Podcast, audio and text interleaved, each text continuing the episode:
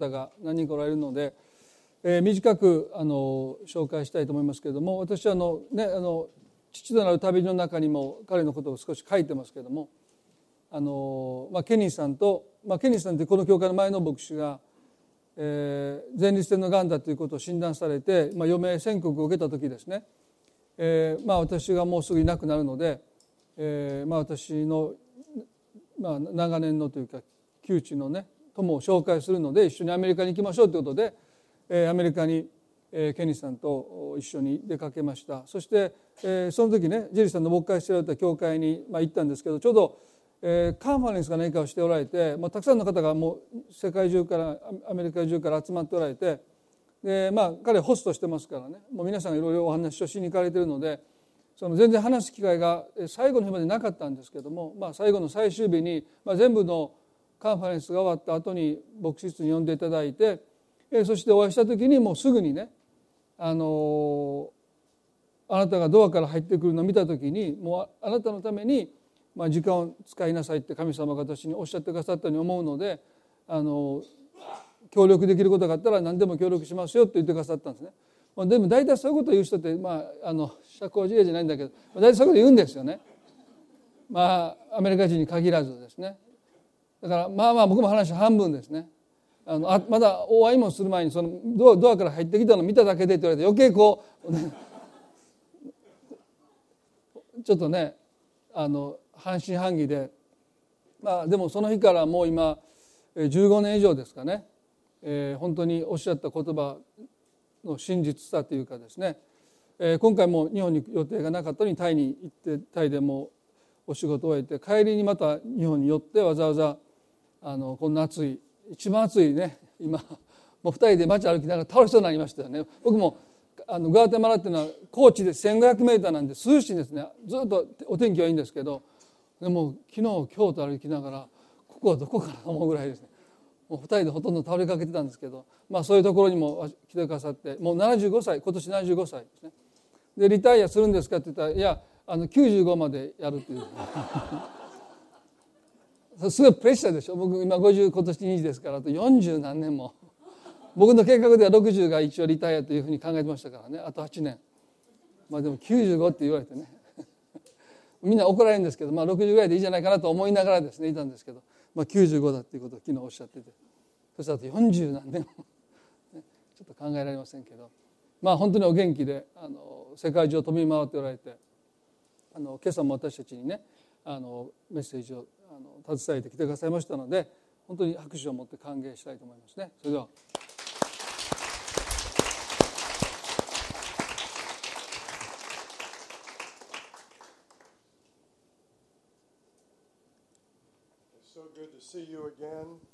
皆さんともう一度ねお会いできて本当に感謝です。私が最後にこの教会に来てからどれぐらい経ってるでしょうか？1年ちょっとだと思うんですけど。No. A year. あそうですね。この教会来てメッセージしなかったですね。ニューホープにしたのかな。ですから皆さんとお会い最後にお会いしたのはもう5年。え？え？そうですか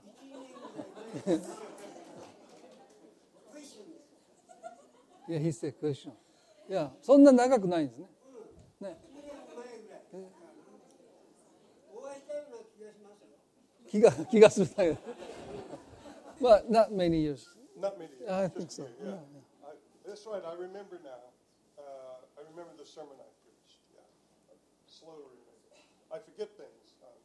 まあ時々ねもう物事を忘れやすくなりますので。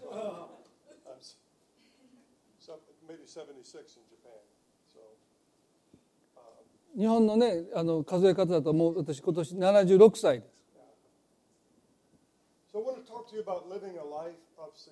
す。今朝ね皆さんにお話をしたいのは「意義のある人生を生きる」というテーマでお話ししたいす。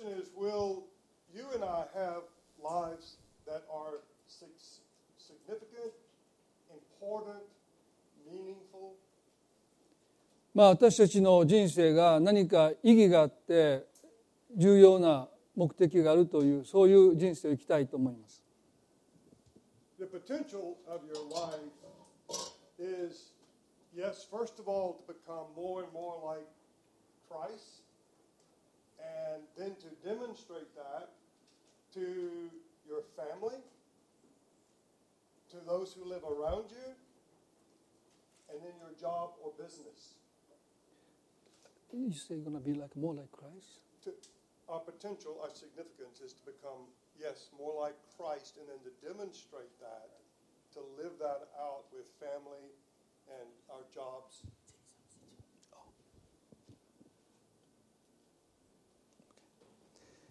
えまあ、またまず私たちにとって大切なことはキリストにいるものに変えられていくということですねそしてそのことがまず私たちの家族に影響を与えてそしてやがてそれが私たちの職場であるとかえそういう家族以外の関係の中でそれが表されてくる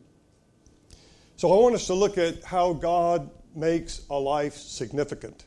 神はどのようにして私たちの人生を意義あるものにしてくださるのかということについて皆さんと一緒に考えたいと思います And he began to do that when he chose Abraham. 神様がこの名もなきアブラハムという人物を選ばれた時に同じことをなさった He just, he was a, an idol worshiper, まあ彼はいわばもう偶像礼拝者でしたよね as people are all over the world. 当時の人々は基本的には偶像を拝んでいました And so God in Genesis 12, he just picks Abraham そういう偶像を拝む人々の中から神は創世記の12章でこのアブラムという人を選ばれた and he says, I'm going to bless you, Abraham. そしてこうおっしゃったアブラムよ私はあなたを祝福するとし We know that there are many curses on the earth. この地にはたくさんの呪いというものが存在します。もうたくさんの傷ついた人がたくさんいますよね。良い人生を送りたいと多くの人が葛藤しています。神はこのアブラムという名もなき人を選ばれて。あなたの人生を大いなる祝福にすると約束された。And I'm going to bless you so that you can bless others. 私はあなたを大いに祝福するのであなたを通して多くの人々は祝福されるでしょうとおっしゃった As a matter of fact, our lives today are receiving blessings that started with Abraham. 今私たちがいただいている祝福がどこから始まったかというと神がこのアブラムという人を一人の人物を祝福されたその祝福が私たちに及んでるんです If you can look at Galatians 3, 皆さんガラテヤ書の3章 we'll see how you are connected to Abraham now. 私たちがこの信仰の父祖であるアブラハムとどのようにつながっているのか新約聖書は私たちに教えます Galatians 3 13, 14. ガラテヤの3の1314です If you'll just read that. お読みしますガラテヤの3の1314キリストは私たちのために呪われたものとなって私たちを立法の呪いからあがない出してくださいました。なぜなら木にかけられるものは全て呪われたものであると書いてあるからです。このことはアブラハムへの祝福がキリストイエスによって違法人に及ぶためでありその結果私たちが信仰によって約束の御霊を受けるためなのです。So just to confirm we were reading this, right? Okay. So Paul tells us that the curse uh, of disobeying God and all of the suffering and heartache that comes from that has been removed in Jesus. 人が神に対して不従順になったゆえにその人生に招いた多くの苦しみを キリストが一身に背負ってくださってそしてその呪いを私たちから取り除けてくださったと聖書は書いています But the purpose is in verse 14. しかし本当のその目的は14節にあります In order, in that being joined to Christ, 私たちがキリストとつつなぎ合わされて the very blessings that God started with Abraham come upon you and me. アブラハムを祝福されたその祝福が私たちがキリストと関係を持つことによって私たちにも及ぶと聖書は書いてます In fact, when God started with Abraham, he, he pointed to the stars at night and he says, Abraham, your children will be like the stars in the sky. 子供のいなかったアブラハムを神は天幕の外に連れ出して夜空を見上げなさいとおっしゃった。そしてそこには満天のですね星空があってあなたの子孫はこのようになるとおっしゃった And you were one of those stars. そしてアブラハムがあの日あの夜見たその星空星空の星の一つ一つが皆さんです and we want many Japanese in those stars. そこにはねたくさんの日本人の姿もその星として抱えている and so our purpose or our significance comes from receiving the blessings and giving the blessings to others. 私たちの人生が意義あるものになるためにはこのアブラハムへの祝福を私たちがしっかり受け継いでそしてそれを他者に流していくということが必要です。まあ私たちがこうして教会として一緒に集まることを通して私たちはこの祝福を受けやすくなります。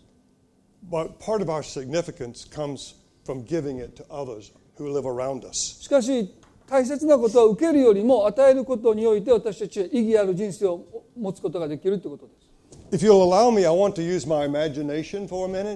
まあ、もし皆さんが許してくださるならば、私のちょっと空想のお話を聞いていただきたいと思います。皆さんはイエス様が大工だったということを知っておられます。彼はどこでその技術を学んだんでしょう？Probably his father. まあ父ヨセフからでしょう。Perhaps his father had a carpentry business. まあ、父ヨセフはこの大工の一つのビジネスを持っていたと思います。イエスが若い頃に父ヨセフは亡くなりました。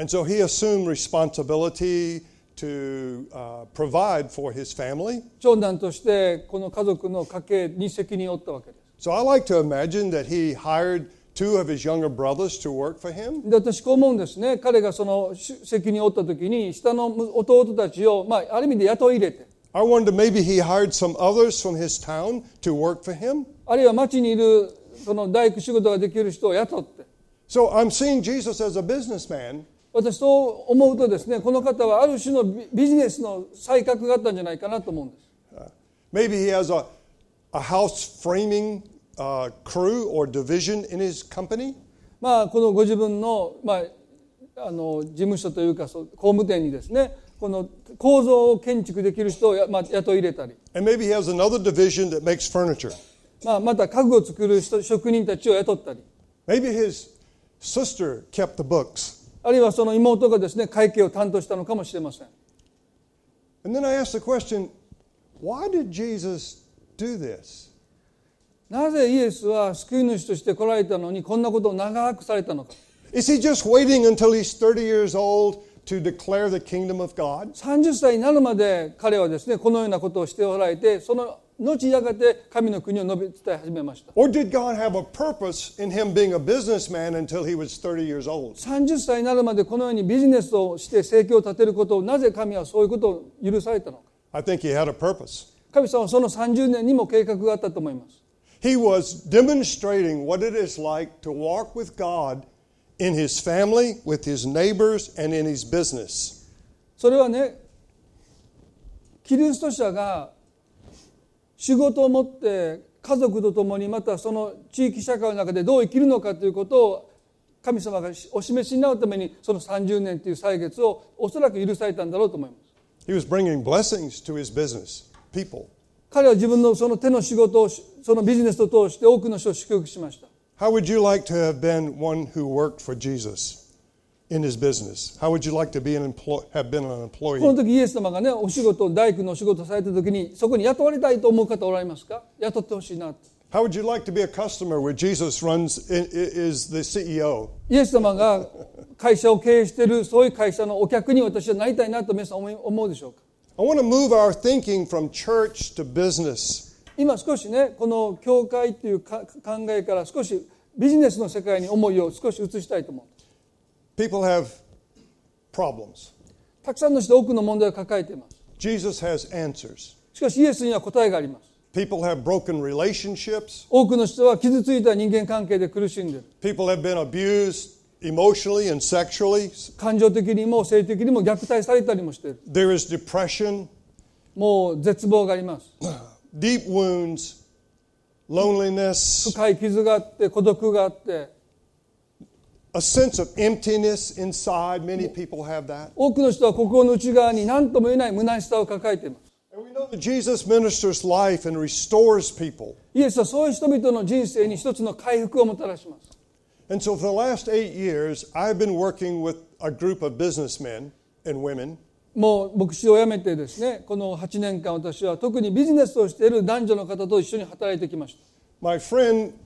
started this many years ago, まあ、私の実は友人がこの働きをもう何年も前に始めたんですけど。And for eight years I have been his mentor. ですから私はこのこの働きを始めた方をずっとメンターしてきました8年間。And so for eight years I've been working with business people. ですからこの8年私たちはほとんどの時間ビジネスマンと働いてきたんです And we have 250 businesses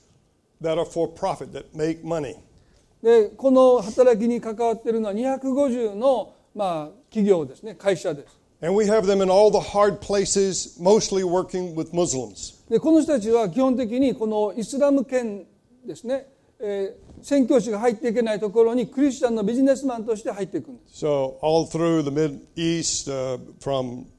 Turkey to Lebanon to um, Pakistan, タ、ントルコからですねアフガニスタンですね、まあ、そしてさ東ではインドネシア、まあ、イスラム圏ですねイスラム国イスラムの、まあ、国家、ね、そこに彼らは行って仕事をするんです in Nepal. ネパールだったり、yeah. We have businesses in all the hard places. そしてそこでやってる人たちはねもう本当に厳しい環境の中で仕事をしていくビジネスをしていくという人たちです And why do we do this? なんでそんな難しいところ危険なところに行ってビジネスをするんでしょう？か We want to bring God's blessings to Muslims. それはこのアブラハムの祝福をこのイスラム教徒の人にもど何とかしてお伝えしたいお渡ししたいと願うからです We want them to find Jesus. イエス様と出会ってほしいと願うからです But they are not easy to win. でも彼らは簡単には回収しませんね But if I give Muslims jobs, もし私が自分の仕事の中でイスラム教徒の人にお仕事を提供したとします we like to say that the first need that a person, a, a human needs is love. その人の持つ最初の最も必要な必要っていうのは愛されるということですね And the second thing that a human needs is a job. そして二つ目の必要は仕事です You know, all over the world, people without jobs get into trouble.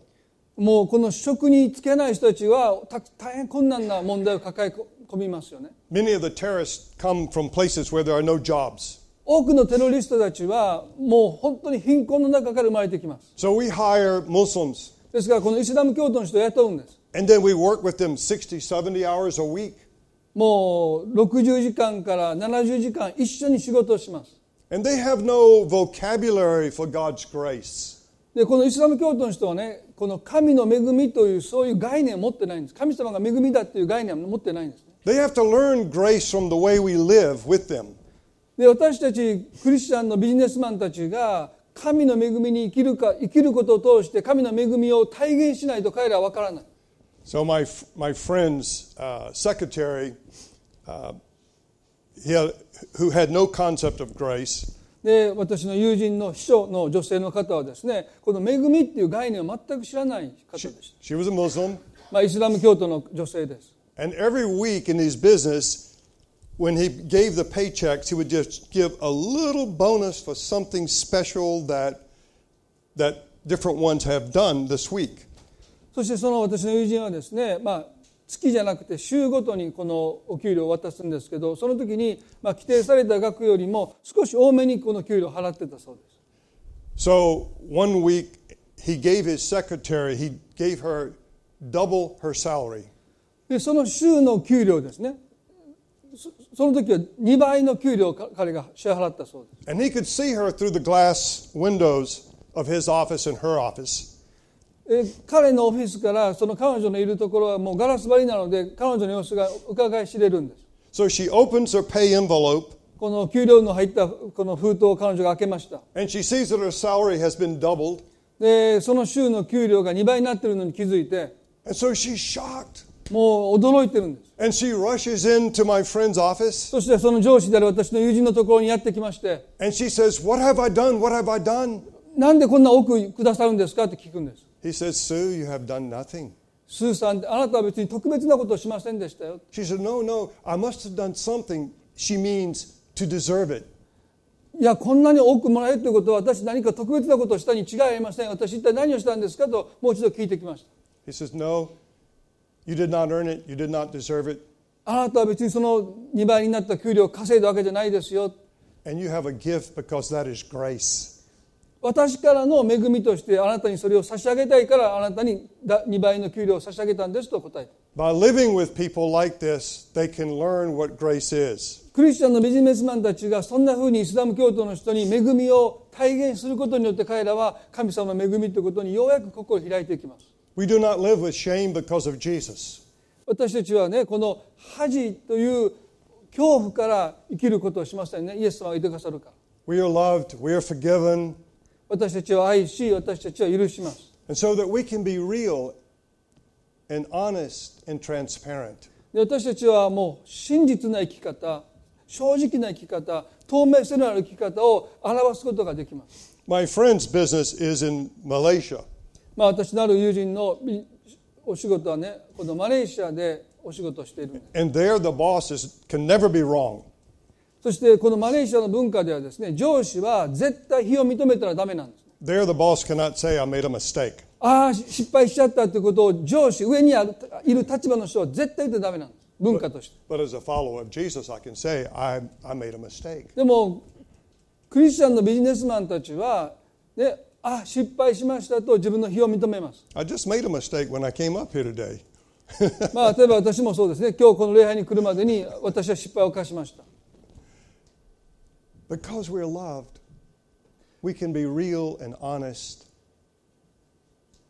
イエス様に愛されているので私たちは自分を装う必要がないですね本当に正直なありのままの自分を私たちはさらけ出すことができます It takes years for Muslims to begin to understand how love, forgiveness, grace works. イスラム教徒の人にとってこの許されるとか恵みを受けるとか愛されるということを理解するのにはおそらく何年もの時間が必要です The first few years, they think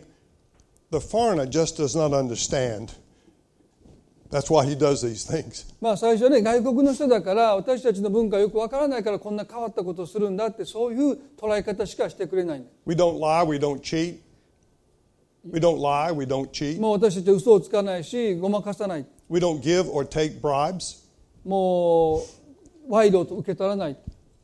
And the Muslim does not understand this. なんでこの人たちはこんな真面目に仕事をするのかと彼らは最初当惑するんです But after three or four years, でも3年4年経っていきますと the Muslim thinks, イスラム教徒の人もね I think he does understand. Maybe understand. Maybe he's just stupid. ああ多分この人変わって変わり者だってそういう今度は解釈になります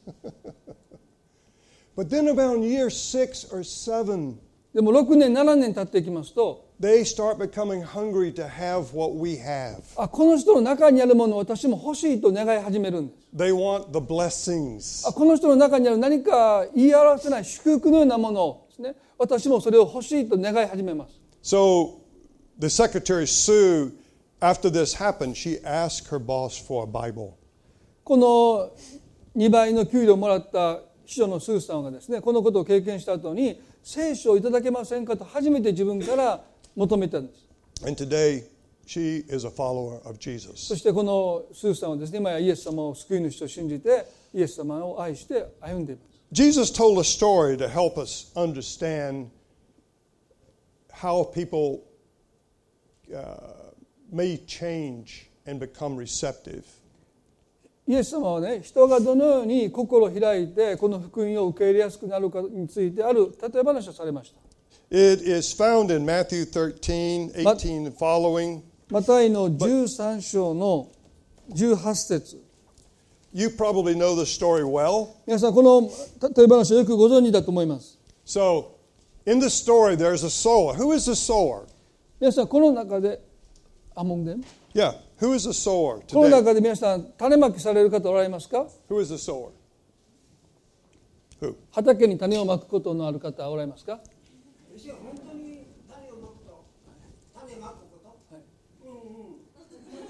いいそう absolutely. Yes, and you, and you, and you, and you, and me, and yes. We are the sowers. And, まあ、ある意味で私たちはこの人生において種まきをしてるんですね and in the story, the field is the world. でこの種まきをするこの土壌はですねイエス様はこの世だとおっしゃった The field is where we work. 私たちが日々生活している働いているその場所そのものが私たちが種をまく土壌です And the seed is the gospel. そしてこの種まく人の種とは福音ですね良き知らせです And there are four soils. で私たちがこの種をまく土壌には4つの土壌があるとイエス様はおっしゃった。There, there is hard soil. もう硬いですね。もう土がほとんどないようなそういう土地から、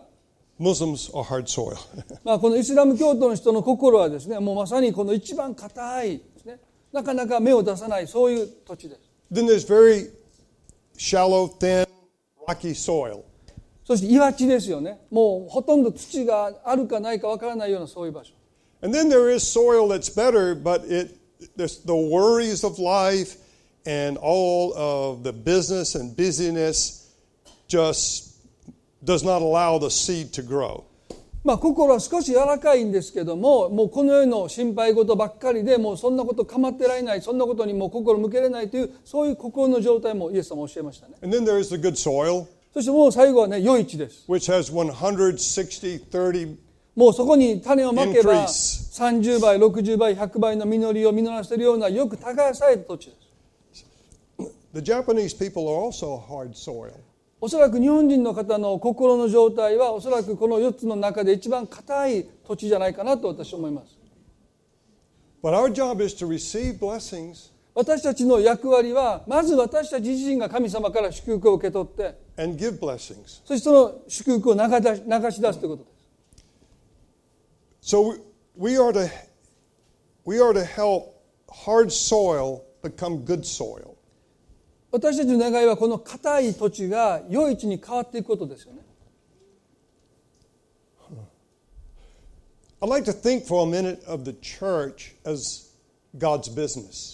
皆さんね、ちょっとこういうふうに考えていただきたいんです。教会を何か神様の会社、そんなふうにちょっと置き換えて考えたいと思います。So we normally think of the church as a family, and it is a family. もちろん教会というのは神の家族ですよね当然それは聖書が教えます But let's think about it for a minute as a business. でも一つはビジネスに置き換えてちょっと教会のことを考えてみたいと思います Jesus is our CEO, イエス様がもちろん社長ですね CEO ですね and the people around your around you in your business, in your job, まあ皆さんの周りにいる方々 these are our customers. まあある意味でそれは顧客の方ですよねお客さんです So in business, if you have no customers, you, you do not do well. まあもしお客の来ないお店っていうのはやがて潰れます And I like to think of all of us in the church. I like to think of us in the in, in the 今 in ここに the, お集まりの the, 皆さんがねこういうふうに the 考 what え I'm calling い a company. まあ教会っていうのを会社に一度置き換えて考えると We are the salesmen. まあ、私たちはもうあのセールスマンですね営業職員営業営業社員ですね And we are sent out every day into schools もう私たちは学校に行ったり for jobs もう職場に出かけたり in our family, in, 家 our, 族の in large family, こう親類親族とも含め with our て、ね neighbors, まあ、近近隣の人たち to help soil become from hard そういう人たちの心が硬い心の状態から良い地にこう輝,か輝かされていくということが私たちの働きの目的です。Yeah.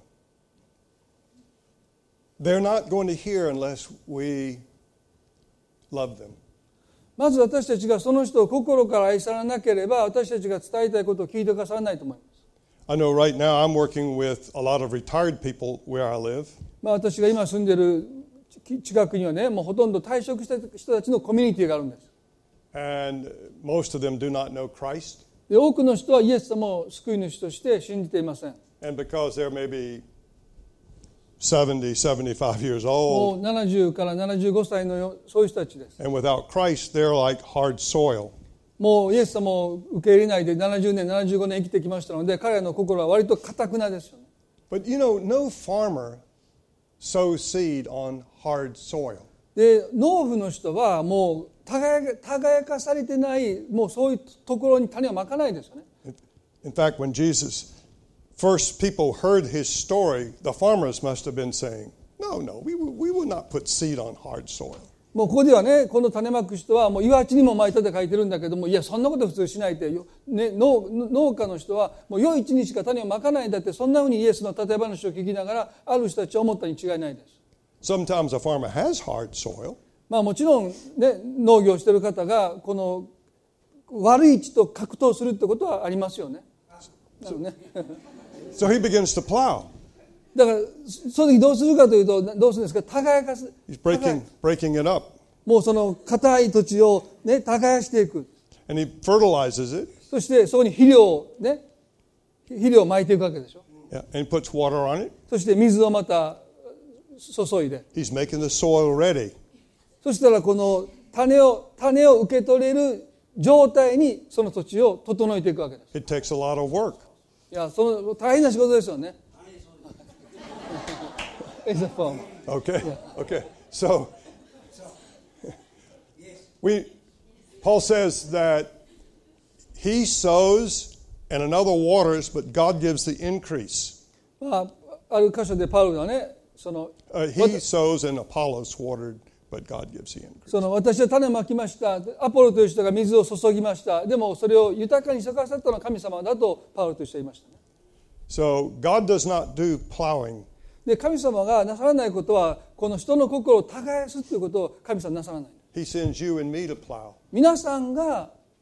召されているその目的は悪い地を良い地に耕していくというのが私たちの働きです So we are partners with God で私たちはそういう意味で神様と一緒に働くんです as His children.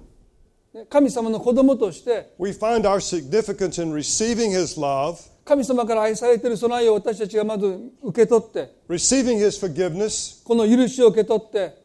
appreciating His patience, もう神様はいかに私たちに忍耐深くいてくださるのかということに感謝の思いを受け取って His generosity toward us. もうあまりの寛大さに私たちは本当に感謝して And then He sends us out into the world with jobs and business. そしてそういうものを受け取って私たちは職場に使わされてきます。学校とか。To love people, それはそのそこにいる人たちを愛するということ。To forgive people, 許していくということ。To have joy, もうその人たちの存在を楽しんでいくということ。To not have shame, but to feel secure in love. もう自分のことを恥じるんじゃなくて本当にイエス様に愛されているという安心感を持ってそこに私たちは神の祝福としてとどまっていくということ。So it is our job to change the soil.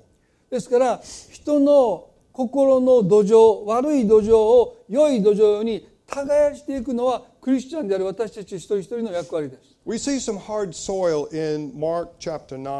マルコの九章にこの悪い土地のことについてイエス様がお話をされました。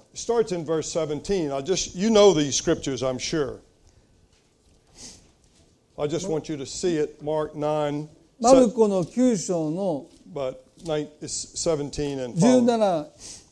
17 17節以降ですね Jesus has just come down from the Mount of Transfiguration with three of his disciples. この So I'm not going to read it, but just want them to see it. あのイエス様が変容なさった栄光の姿を表された後3人の弟子たちと一緒に山から降りてこられました And so the nine disciples are trying to cast a demon out of this young man who is being uh, uh, thrown into the fire by demons. でその時ね悪霊に疲れたこの青年がですね自ら火の中に投げ込むようなことをしていたんですねそれを見て彼らはこの少年を助けてあげようとした In other words, this was a hard case. まあそれはもうあんまり普段ないようなですね特別なケースですね難しいケースです Remember, they have been sent out and they have seen many, many people set free, miracles, healings. 弟子たちはこのイエス様に使わされてこのようなたくさんの奇跡を経験もすでにしています。しかしもう最も困難な状況と状況にここで直面した。もう何をやっても効果がない。イエス様はその少年を苦しめている悪霊を追い出されました。And then when they asked Jesus in? すると彼らは後になってね、なぜあなたにできて私たちにできなかったんですか？と尋ねました。イエスはね、この種類の働きは祈りによるとおっしゃった。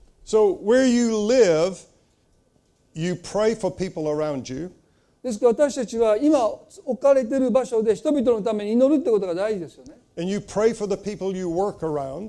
皆さんの周りにいる人々のためにどうぞその心が悪い位置から良い位置に変わりますように輝かされますようにと祈るべきです。So the way we plow is by prayer. ですから心を耕すということはその人のために本当に真剣に祈るということです。But we also fertilize でもそこに火をまかないといけないです。and water with love. 水も注がないといけないです。それを愛によってやります。In Matthew 22, マタイの22章 Jesus is asked, What's the greatest command? イエス様はね最も偉大な大切な戒めは何ですかと質問されて And you'll see in Matthew 22, マタイの22章で37 to 39, 37 37から39節で Jesus says the greatest command is to love. 一 To 番 love God 一番聖書の中で大切な戒めはまず神を愛すること and to love your neighbor, to love the people God puts you with. そしてあなたの人生の周りに置かれた人々をあなた自身を愛するように愛さないといけないとおっしゃった And we know that love is, is usually a verb, it's an action. この愛っていうのはねあの動詞ですよねそこに必ず行いが伴うべきです You know, we experience hard things sometimes on our jobs. まあ職場で辛い思いを経験する時もたびたびあります People are not always good, nice. uh, 人々は皆さんに必ずしもいつも親切で優しく接してくださるわけではありません people say things, they talk, sometimes bad things about one another. まあ互いに悪口を言い合ったりもしますよね So we forgive, でもそういう時私たちは許していくんです we bless. そしてそういう人を祝福します Peter tells us that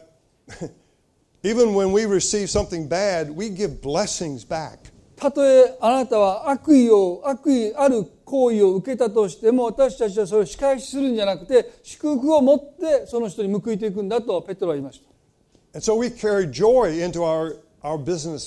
ですから私たちは私たちの存在の上に神様の喜びを持ち込むんです。皆さんね皆さんが仕事に行くということあるいはそそれは家庭であってもあらゆる仕事に就くということはそれは神によって召されているということです You may be one of the few Christians who live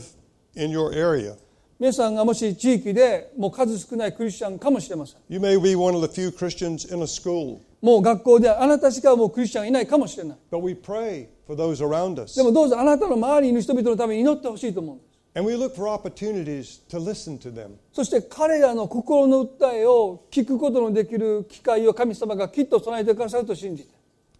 I often ask men I meet, uh, you know, at, at, I work out in a gymnasium, まあ私はですねあのもう週6日間ジムに行きます and I then sometimes get to know men,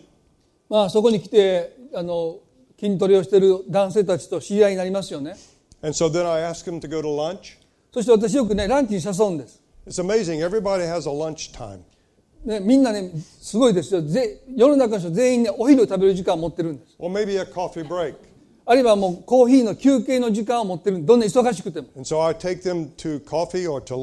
ですからねもうみんな忙しい人ばっかりですけれどもお昼にどうですか？とかコーヒーどうですか？って言って誘うんです.私はねその人たちにイエス様とはねとは言い始めませんね I just begin by being interested in their lives. その人たちの人生に興味を持って語り語りかかけます I want to know your story. あなたの人生の物語を知り教えてくださいませんか？What was it like growing up in your home? What was it like growing up in your home? あなたが生まれ育ったそのことをちょっと私に教えてくれませんか And once I begin asking these questions, そういう質問をですねそのジムで来てる人たちに私はするんです people just start telling. すると彼らはねもう心の中にあることをですね話し始めます Especially if I just listen and ask questions. 私は listen and ね ask questions. 自分の意見言わないで聞いては質問して聞いては質問している限り彼らは喜んで自分のことを話します Nobody else cares. どうしたかそれは誰もそんなこと聞いてくれなかったから Other people don't care, 誰も自分の話を聞いてくれないし質問なんてしてくれないんです but God cares. でも神様はその人たち一人一人のことを本当に心配してくださってるし愛してくださってますよね Sometimes people are angry. I know people who are angry at God who do not even believe there is a God. で神様がいるって信じてない人ですら神様に対して怒ってます 信じてないのにね神様に対して怒ってるんです They want somebody to blame. もう誰かを責めたいんですね怒りのはけ口を探してるんです But if I listen, でももし私がそういう人たちに何でもいいから話してくださいませんかって耳を傾けていくなら and over a period of time, そういうことを何度も何度もその人たちとしていきますと I'm praying and plowing. もうその人たちの魂のために私は祈りつつ彼らの心の土壌を耕してるんです I'm loving and fertilizing. もうただただ彼らを愛してそして愛という費用を心に与えていきます So I was a pilot many years ago,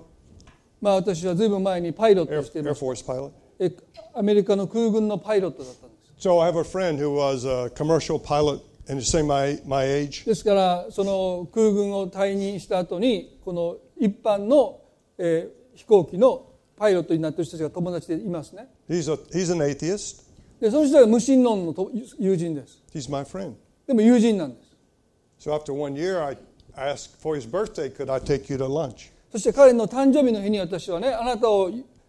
ランチに誘っていいですかと尋ねました And then because I asked him, he wanted to take me to lunch later. まあ私の方から誘ったんですけど、まあ、彼は結局私をランチに誘ってくれました I'm trying to soften the hard soil. こう無神論神などいないと言ってるこの友人の心を少しでも耕していきたいと私はそういうことを願ってやります And that is my significance. 私の人生が意義あるものになっていくということはそういうことに私たちが自らを捧げていくということじゃないでしょうか So my wife and I have started six churches. 私と妻は今まで6つの教会を開拓してきました、We started two colleges, えーそして2つの中カレッジに two colleges, その大学 two. 学校をですね設立したんです One we we we stopped the first one, but we we started two two different churches, uh, two different. そのまあ教会の中に一つのまあそういう学校、まあ、アメリカの場合は割とそういう学校を割と設立しやすいので、まあ、そういう学校を作りました But that's not what makes me significant. でも6つの教会とそういう学校をですね設立したというこの実績そのものが私の人生を意義あるものにしてくれるわけではありません What makes me significant is God loves me. 何をもってしても神が私を愛してくださっているというこの事実こそが私の人生を意義あるものにしている私はこの神様の子供であるということこの事実です and I get to love people because God loves people. 神様が人々を愛されるので私も同じようにその人を愛していくということにおいて私の人生は意義あるものになるんです And the Jesus story, the field is where we work and live. このこの土地とおっしゃったこの例え話の土地というのは私たちが今暮らしている生活の環境そのものですよね So just to take an interest in people. ですからどうぞ皆さん皆さんの周りにいる人々に対してまず関心を持ってほしいと思う Pray for them. そして関心を持ったらその人のために祈り始めてほしいと思う.すると神様がその人たちの人生を本当に変えていってくださることを私たちは目の当たりにして本当に心が喜びで満たされるようになっていきます。So 一人の人がイエス様を信じたら天においては大きな喜びが湧き起こると書いてありますからね皆さん私たちはその働きをこの地で見ていきたいんです So why is your job so important? なぜ皆さんのお仕事がそんなにも大切なんでしょうか？God works. God works. それは神様ご自身も働かれるからです Jesus worked. イエス様も働きました He gave Adam and Eve jobs. そして神はアダムとエバにも仕事を与えました And so we're made to work. ですから私たち人間というのはね働くために作られたんだと言えるんです But in my in a business, I get to be with people all week. もう仕事ではね私はその人々と1週間ずっと時間を過ごしますね So in church, I'm only once once a week. でも教会だともう1週間に1回だけです in my job, ということで私たちの人生の大半は職場であるいはそういう場所で時間を過ごしているということです I see hurt people every day, もう毎日傷ついた人と出会います and I want to set them free from curses and receive blessings. もうこの呪いから解放されてこの神様の祝福の中に人生を生きてほしいと私はいつも願いながらその人々と時間を過ごします So, if this is Jesus' business, You are the salespeople. もしこの教会というものがイエス様の会社であると考えるならば私たちはそれを宣伝する、まあ、営業社員ですよ And he sends us out with sometimes hard soil. そしてもうなかなか物が売れない場所にイエス様は私たちを使わすんです To watch people say, I want what you have. そしてやがてあなたの中にあるものを私も欲しいと人々が願うように神様は私たちを用いたいと願っています um, I can just close in prayer, or I can have question and answer, or anything that whatever you want. You know the deal. So when I close and then, Yeah, I'm finished with the message. So maybe you close. okay. You do, because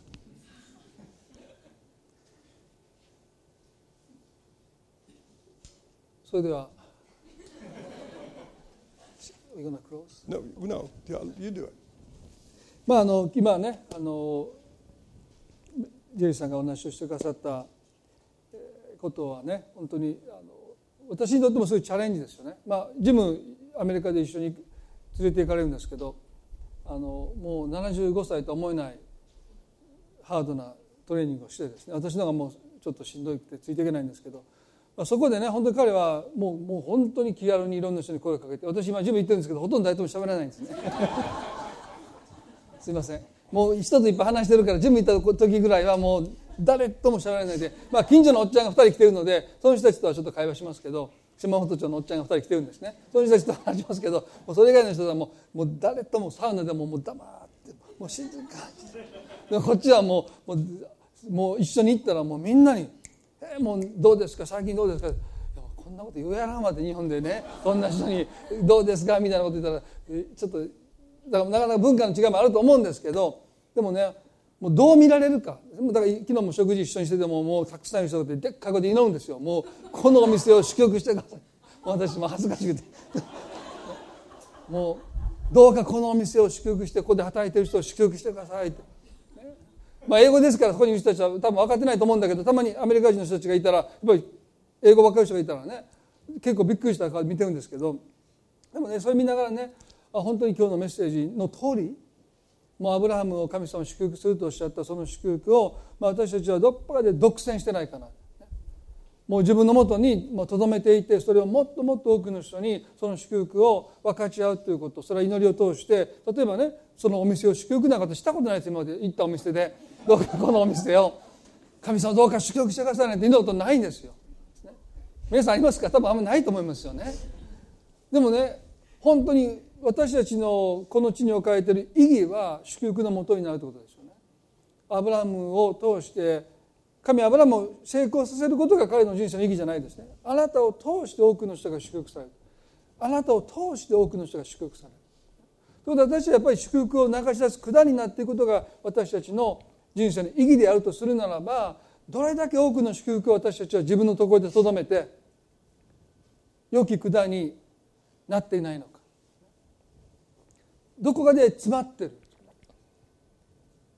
でもそれが本当に流し出されていく時に喜びが私たちのうちにやってくるんだとおっしゃったその通りだと思います。本当に神様が私たちを用いて、ね、家庭に学校に職場にこの教会に置かれていることを私たちが本当に何か特別な祝福として覚えるのはそこで何を私が受け取るかじゃなくて私を通して神様の祝福が流されていくのを私たちが見ることによって私たちの人生が意義あるものにされてるんだ。多くの人は成功を求めますけれども私たちが求めるのは意義ある人生です。意味のある人生。成功の中に必ずしも意義があるわけじゃないんです。大成功を収めたってそこには何の意義のない成功だってたくさんありますよね。でも私たちが求めるのは本当にこの地に生かされている意味。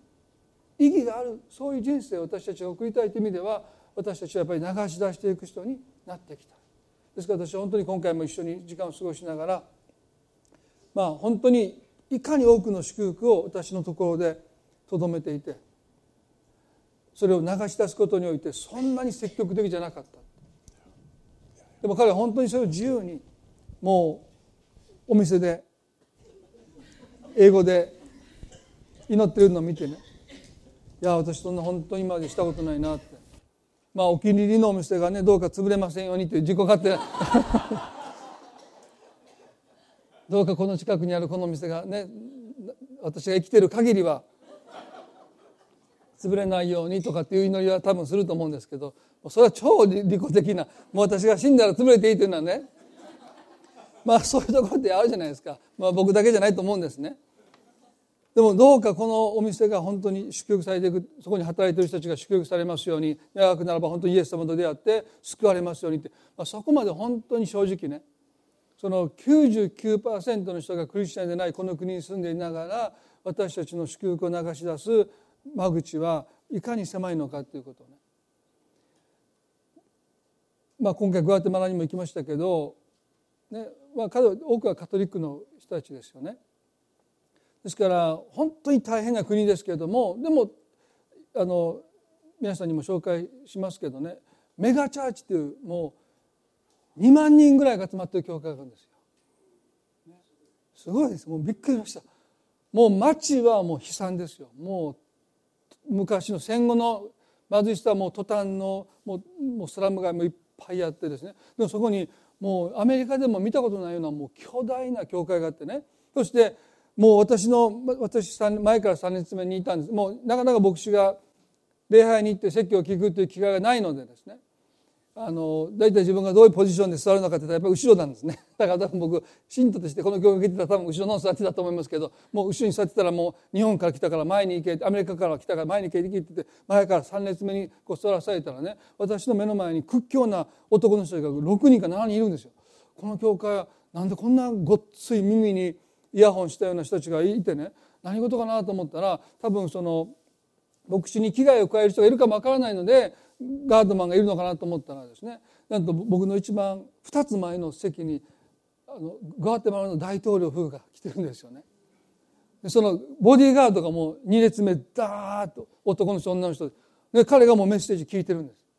でもう牧師がねもう大統領がいるのにそこですよ大統領。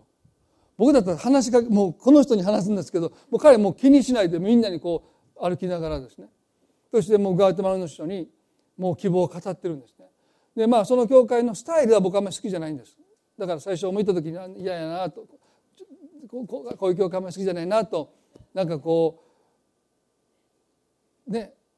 あるんですよそういうのもね。でもあんまり好きじゃない。だから僕が信徒だったら行かないような教会なんですね。その祝福祝福とか繁栄繁栄とかでよく言うのでもう嫌だなと思いながら言ってたんですけどでもねそこにたくさんのグアテマラの人がねもうあのぜもう街を見たら絶望するようなそこに住んでる人たちがね本当に神様を礼拝して賛美してそして希望を持ってる姿を見てそのことで泣けたまさか泣くと思わなかったんですけどね。もう感動して。でそこにやっぱり大統領が来て大統領も何とかしてこの国がね世界で6番目に殺人の多い国から本当に平和な国もうそれまで60年代から90年代まで20万人が虐殺された国でしょ西部軍によってもう住民が殺されていくようなこの傷からもまだ立ち直ってないですね。まあ、その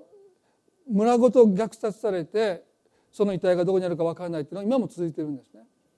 でそういう国の大統領が教会の一番前に座って牧師が語る希望に対して彼は本当に心を開いてそしてそのメッセージを受け取ってもう何とかして神様の助けによってね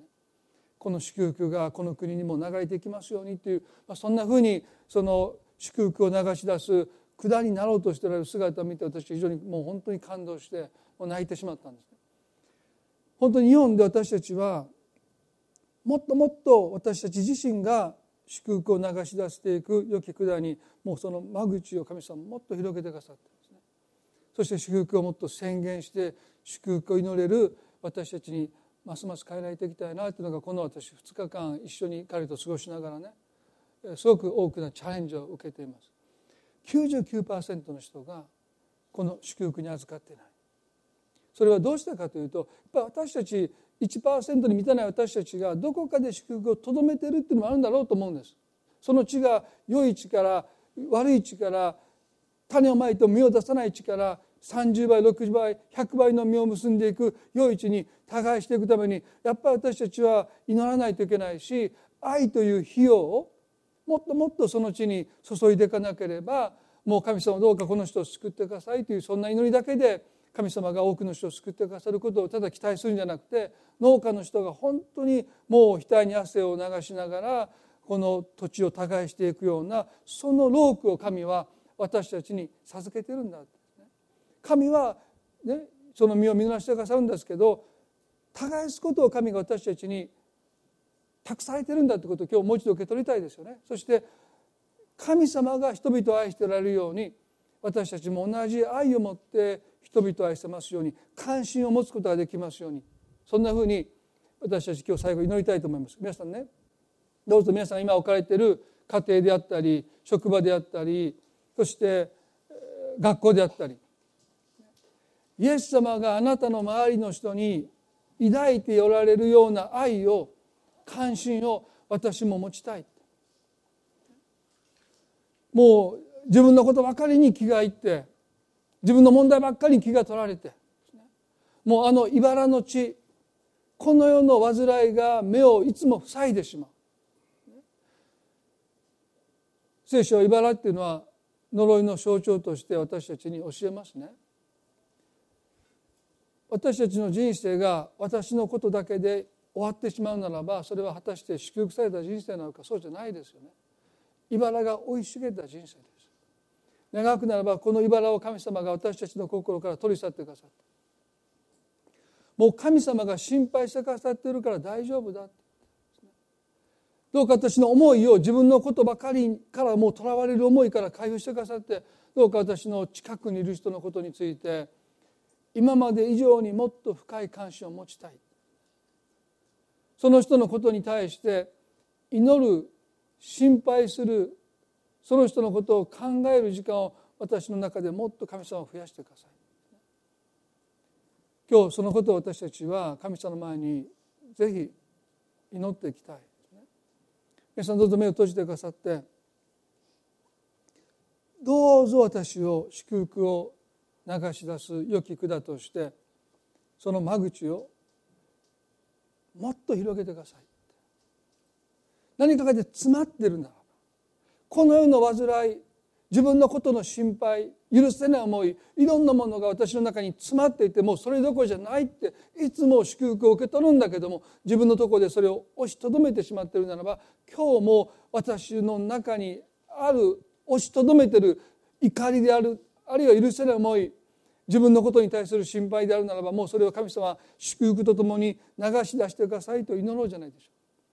主はそのことを喜んで私たちにしてくださると思うんです。この2日間をねジェリーさんと話しながらもう40年近く牧師をしてね。周りの牧師たちはみんな傷ついてるって言うんです。最近も何人かの人たちと会った時にみんな牧師は傷ついてるなぜジェリーさん傷つかないんですか？いやもう傷つくことばっかりでした。辛いこともいっぱいあった。でもその都度もう僕は許すことにしただからもう僕は全然傷ついてないもうそれを抱え込まないようにしたって。辛いことがあった時にもうその人を祝福してその人を許すということをもうその都度その都度してきたのでもう40年以上牧師をしてるけど私は全然傷ついてない。もうそんな人なかなかいないと思うんですね。でもそれは特別な神の奇跡じゃなくてその都度その都度祝福できないというものが自分の中にある時にそれを押しとどめているものを私は手放していった。それが許せないと思いならば神様どうかこの許せない思いをもう今日手放します。どうかその人を祝福できますようにという祈りをもうその都度その都度してきたんだ。だから40年経って振り返ると辛いことがいっぱいあったけども私は全然傷ついてないっておっしゃった。もう私も彼が経験した辛いことのいくつかは知ってます、でもねあそういう祈りがあったんだ。祝福できない祝福することを何かとどめているものならばそれを手放していく祈り。今日それを私たち一緒にしたいと思います。皆さんの中で祝福できない。祝福を流し出すことにおいて何かがそれをとどめている。そのものがあるならば今日それを神様私はもう手放したい。そう願われる方はねどうぞ目を閉じたまま少し手を挙げて示してくださいますか。あなたのために祈りたいですね。私の中に祝福することをとどめているものがあるならば今日それをイエス様全部もう手放していきたい。どうか私は祝福を流し出す良き管に今日してくださいと祈ろうじゃないでしょうか。一言祈ります。恵み深い天の地の神様。私たちの人生はどれだけ多く受けるよりもどれだけ多く与えるのか。祝福された人生よりも祝福する人生に私たちの人生が変えられていくということが成功した人生から意義ある人生に変わる分岐点です。主よ神がアブラムを祝福されたのはただあなたを大いなる国民とするだけじゃなくてあなたを通して地上の全ての民が祝福されるためだとおっしゃった。そこに彼の意義があります。彼の人生の目的があります。神様どうか私たち一人一人の人生に神は同じ意義と意味を与えたいと願っています。なのに私たちは自分が成功することばかり追い求めたり祝福を私の中で留めていたりします。祝福することができないという思い許せない思い不公平な思い嫉妬の思い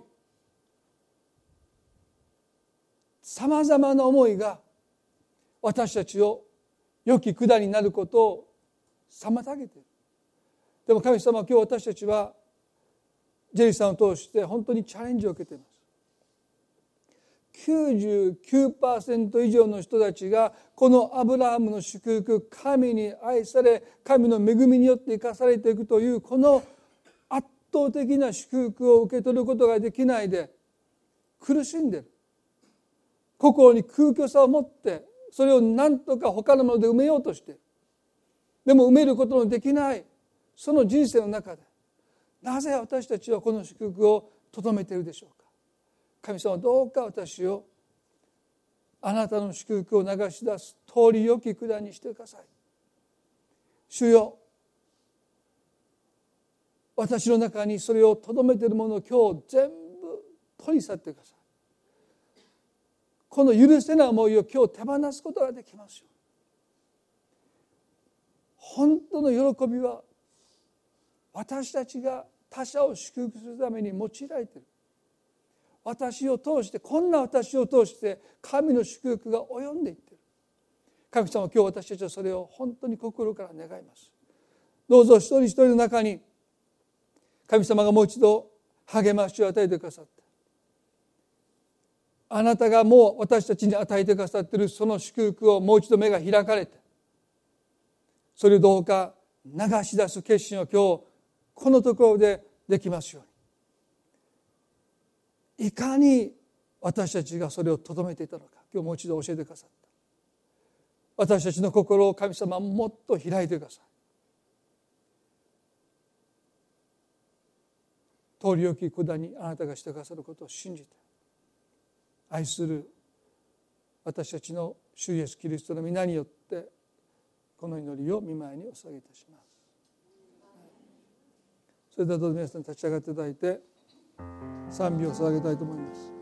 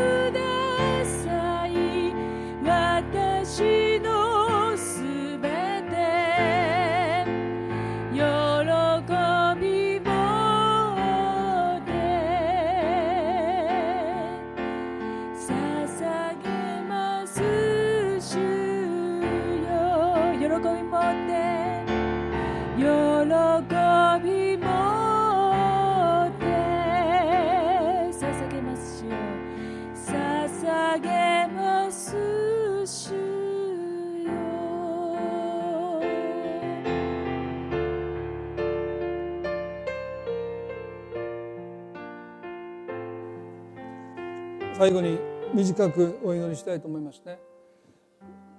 神様は私たちのために呪いを全部引き受けてくださったと聖書は書いてます。私たちにとって呪いというのは何か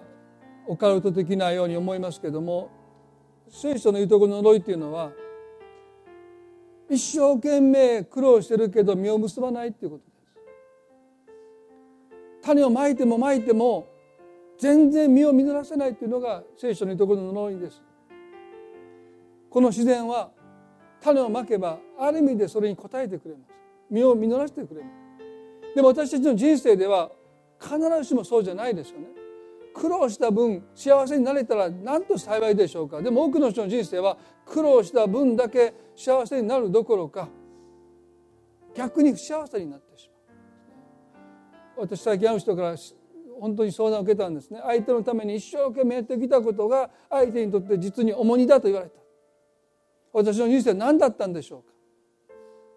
一生懸命その人のことを考えて私は本当に頑張ってやってきたのにその人にあなたはもう私にとって重荷だって言われた。本当に傷ついて悲しんでおられました。これが罪の呪いですよ。心注いで一生懸命できることをやってきたのに私にとってそれは余計なことだった。重荷だって言い放たれてしまった。先生私の人生は一体何だったんでしょうか。でも主はその呪いを身に受けてくださって人々を愛し人々に仕えてその生涯を送られたキリストがあの十字架で死んでくださったっていうのはまさに究極の呪いの姿ですね。何一つ悪いことをしないで人を傷つけないで人を愛しておられたイエスがあの十字架の上で死んでくださったのはそれはもう究極の実らない人生です。してきたことを全く報われないそれどころか恩をあだで返されるその究極がキリストの十字架の死です。なぜその場所でイエスがしないのか。それはあなたの人生にある呪いを全部この方が身に引き受けて死んでくださってあなたの人生に神の祝福が及ぶためですよね。今日イエス様があなたのために罪の呪いを全部引き受けてくださったことをもしあなたが信じるなら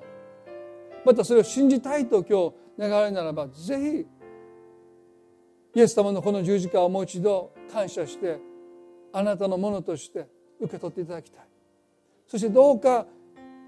呪いがもうすでに祝福に変えられていることを信じて神の祝福に心を開いていただきたいと思うんですね。皆さんの中で罪の呪いがもう全部イエス様によって引き受けられたんだ。私がロークすることを神は必ず報いてくださるんだ。その確信を今日もう一度持ちたい。その約束に生きていきたいと願われるならば最後一緒に祈りたいですよね。どうぞ目を閉じてくださって短く祈ります。恵み返しをあなたがもうすでに罪の呪いを全部引き受けて私たちの身代わりとなって十字架の上で死んでくださったことをありがとうございます。あなたの十字架の死こそが究極の呪いです。人々を愛し仕え慰めたイエスが聖書は何一つ罪を犯していないのに極刑である十字架刑を言い渡されて貼り付けにされて死んでくださった。それはただただ私たちの上にある罪の呪いをあなたが身に負ってくださってアブラハムの祝福が私たちに及ぶためです。神はなぜアブラハムを選んだのか。彼が立派だったから優れてたからじゃない。彼が亡きに等しかったからです。神はそんなふうに私たちを選んでくださった。